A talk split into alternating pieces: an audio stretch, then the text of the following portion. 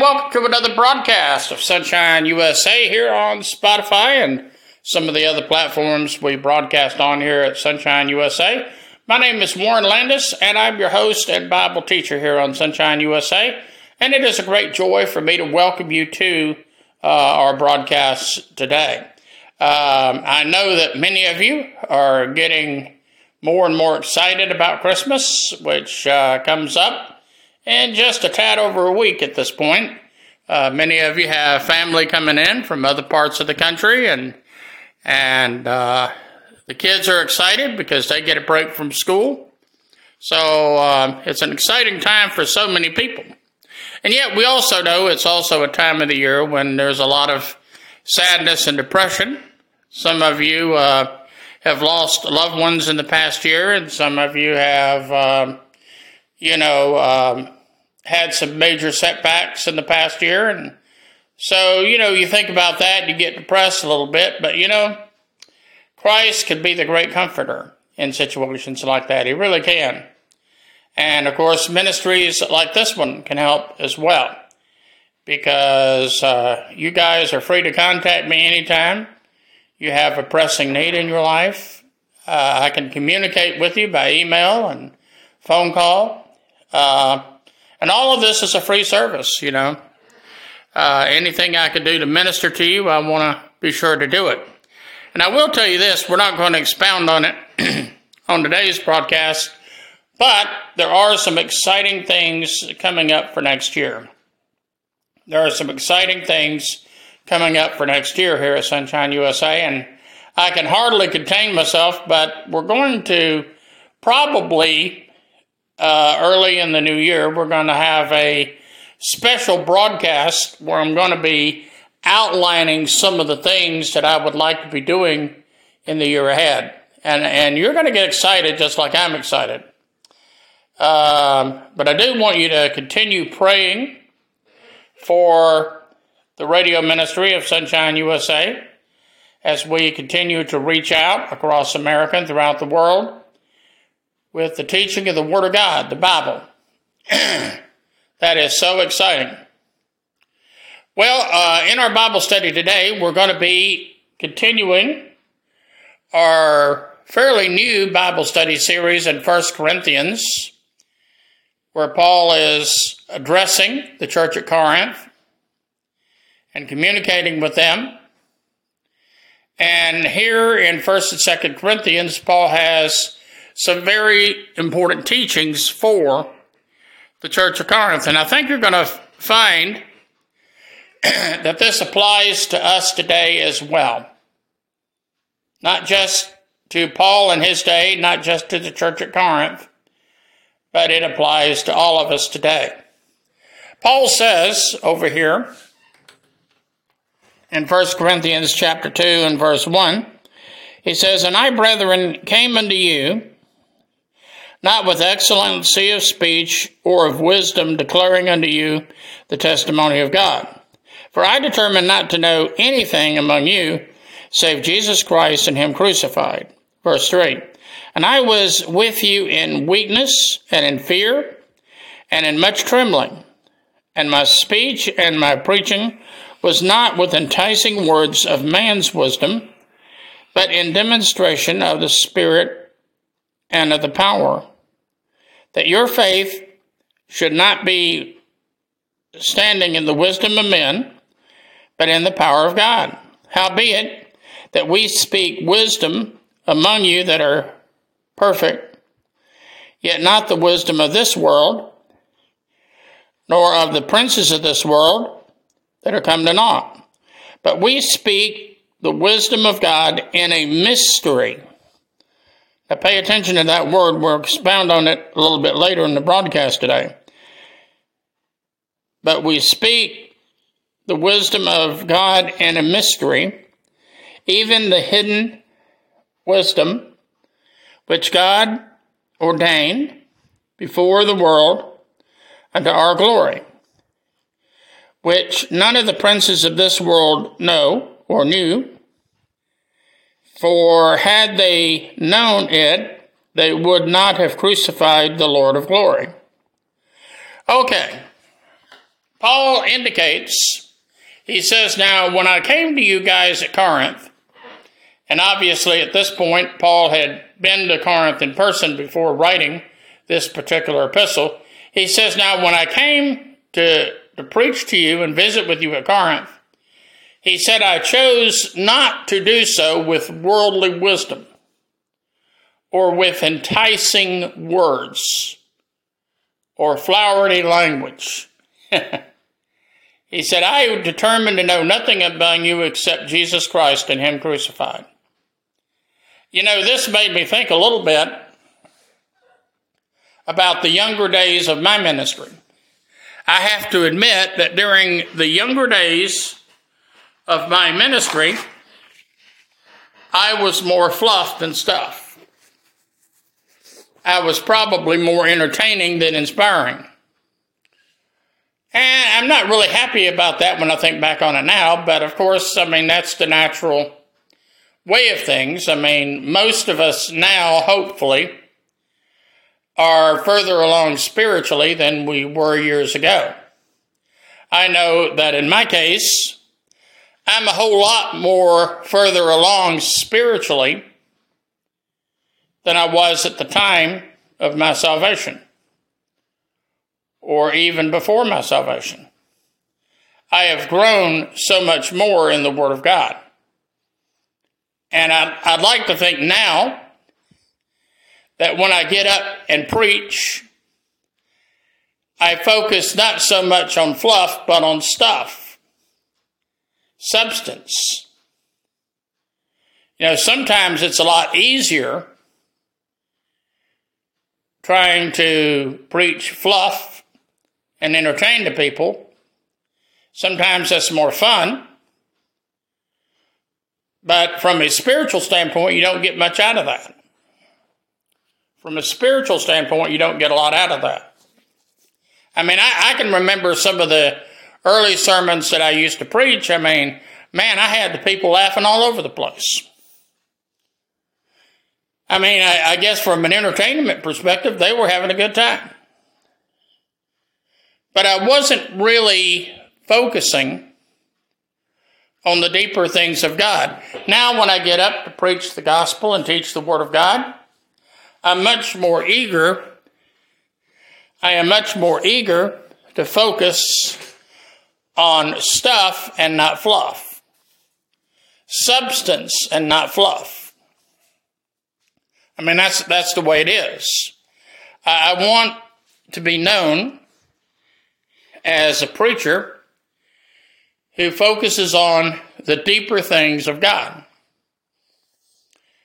Um, now, one of the things I pointed out a while ago,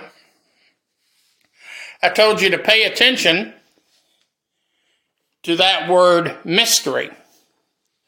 Pay attention to the word mystery. Uh, Paul, shortly after his conversion on the road to Damascus, we know that Paul went to Arabia for three years. And during the three years that Paul was in Arabia, he no doubt spent a lot of time alone with the Lord, learning about the deeper things of God. During that time, Paul learned things that Peter and the rest of the disciples had yet to learn. Now, you know, when you look at the New Testament, for example, when you look at Matthew, Mark, Luke, and John. And even as you get into the book of Acts, the fifth book of the New Testament, what we find is that even though we're now in the New Testament, uh, many of the daily and religious practices were still based on the law of Moses and some of the Old Testament rituals that you find over in the Old Testament. For example, even though Jesus was now on the earth and he was teaching the people and, and preaching, we note that Jesus had not yet died on the cross. He had not yet risen from the grave, and he had not yet ascended up into heaven. And so, in many ways, what we find in terms of practice in Matthew, Mark, Luke, and John, and even on into the book of Acts, we find a continuation of the law of Moses. Now, Peter and the other disciples, for example, they were much more comfortable when they taught in the synagogues, they were much more comfortable talking about things pertaining to Old Testament practices. That's what they knew. That's the only thing they had ever known. But Paul, when he gets gloriously converted to Christ on the road to Damascus, we find that Paul is led by the Lord to go to Arabia so that he's totally separated from the influence of the disciples and their teachings. And there for three years, we find that the Lord Jesus Christ himself teaches um, Paul the mysteries of God. Now, Paul, on more than one occasion, uses that term mystery because Paul knew that Christ had shown him things that had not been shown to anybody else. That is part of the uniqueness of Paul's ministry. And I think that's why people like you and I probably consider Paul one of our favorite characters in the New Testament apart from Jesus Christ. Because his ministry is so unique. And hopefully, like Paul, you have a desire to dive into the deeper things of God. Uh, well, for example, um, take the book of Hebrews, for example. Now, of course, I'm aware that there's a lot of theological debate as to who wrote Hebrews. Some, like myself, still believe that Paul wrote Hebrews. We have other people who choose to believe that someone other than Paul wrote Hebrews. But I, I think Paul wrote Hebrews. And of course, in Hebrews, we find the deeper things of God being taught. In the book of Romans, which is the last book of the New Testament that we just finished studying, we find even in the book of Romans, Paul spends a lot of time focusing on the deeper things of God. You know, unfortunately, we have so many Christians today, they have no appetite at all for the deeper things of God. None. Oh, they go to church on Sunday morning and they listen to the pastor bring a 15 or 20 minute message, or maybe a little bit longer. They listen to some music and they go home. And their tendency is to think, okay, I've met my religious obligation for the week. I have met my religious obligation for the week. And now I'm I'm good until next Sunday. And then at that point, they live life Monday through Saturday in a way that's really totally different from what they heard in church on Sunday morning. One of the reasons 11 or 12 years ago I started this ministry called Sonshine USA is because I have a desire to teach the Word of God to other people. I found 11 or 12 years ago that people had an astounding lack of knowledge of the Bible. And I hate to say it, even today, that hasn't improved very much. Now, of course, I think those of you who tune in to this broadcast, Sonshine USA, on a regular basis, you know good and well you get taught the deeper things of God. And hopefully you're growing in your knowledge of the Word of God. But we have Christians who have been Christians for 10 years, 20 years, and 30 years or more, and they have a remarkable ignorance of the Word of God. They have no idea.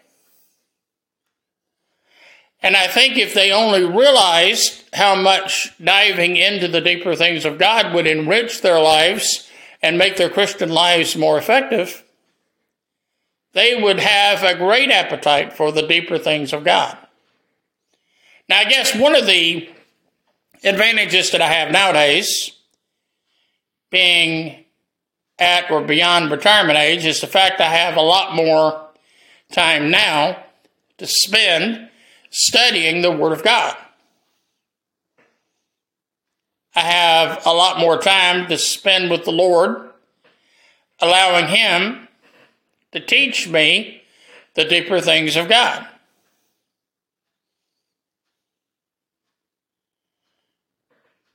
But yet, at the same time, you know, I realize, in spite of all that I've learned about the Word of God, there is still more for me to learn. Now, going back to Paul's day for a moment, Paul said, When I came to you guys at Corinth, I came to you determined that I was not going to use fancy, highfalutin words. I was going to preach unto you the simple truth of the Word of God. Now, unfortunately, to some degree, Paul was in contrast to Apollos, for example. We know, according to the scripture, Apollos was an eloquent speaker. When Apollos came to town and he rented a place to hold some meetings, boy, he held the people spellbound. He knew how to entertain the people, he knew how to impress the people with his fancy words. But Paul had something Apollos didn't. Paul had the ability to teach and to preach the deeper things of God. No fancy words for Paul, but what Paul did have to say was so important because it was going to help you grow in your knowledge of the Word of God. Now, Paul talks here too about the difference between worldly wisdom and the wisdom of this world.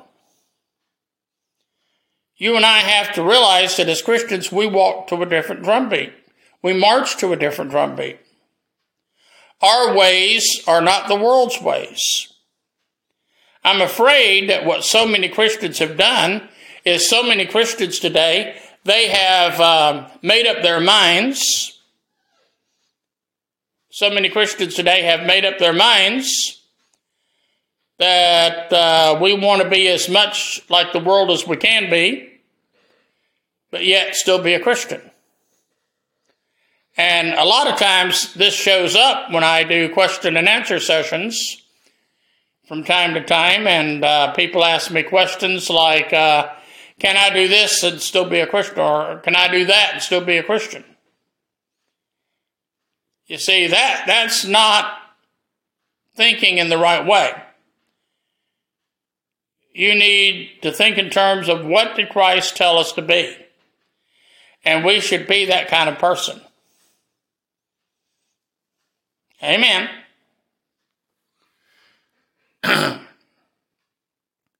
so you and I should have an appetite for the deeper things of God. Now, uh, think for a moment about your daily life, your daily routine. Now, most of you that are still working, I mean, you might spend eight hours a day, 40 hours a week working at a secular job somewhere. Some of you spend 20 or more hours a week in school. And then, of course, you have various shopping trips that you have to go on. All of this is part of basic everyday life. And and to be honest with you, I, I I have a lot of enjoyment watching television. Now, I try to be careful not to watch too much television, and furthermore, I try to be very selective about what I do watch on television. But I, don't think there's anything wrong with watching a good movie on television or a good ball game. But I do have a problem with people who do that, and yet they say, I have no time to study the deeper things of God in the Bible. I have learned a long time ago in this life that when something is important to you, you learn to make time for it.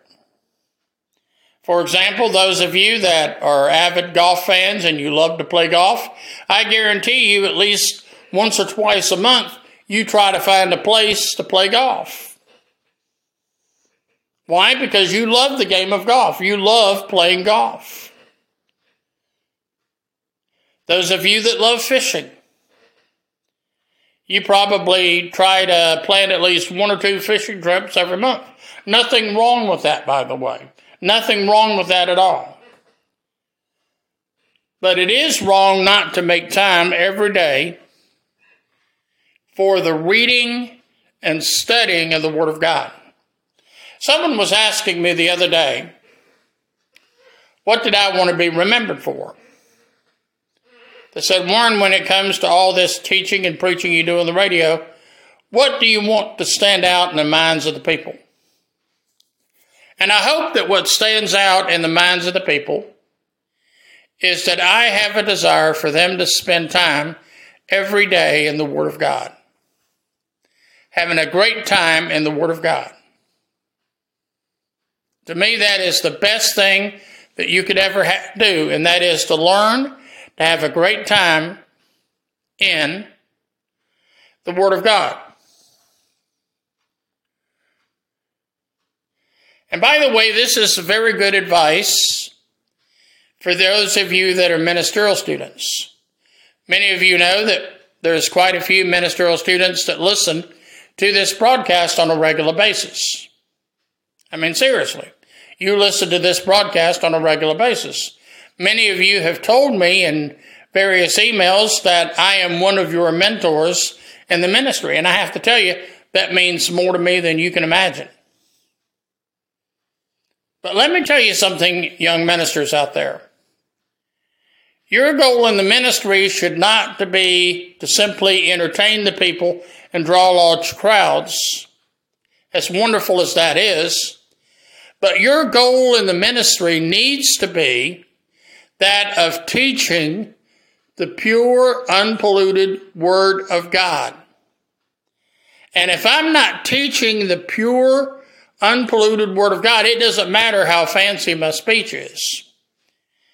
And I just hope that some of you guys will take that into consideration as you guys prepare yourself for the various ministries that God has called you into. Amen.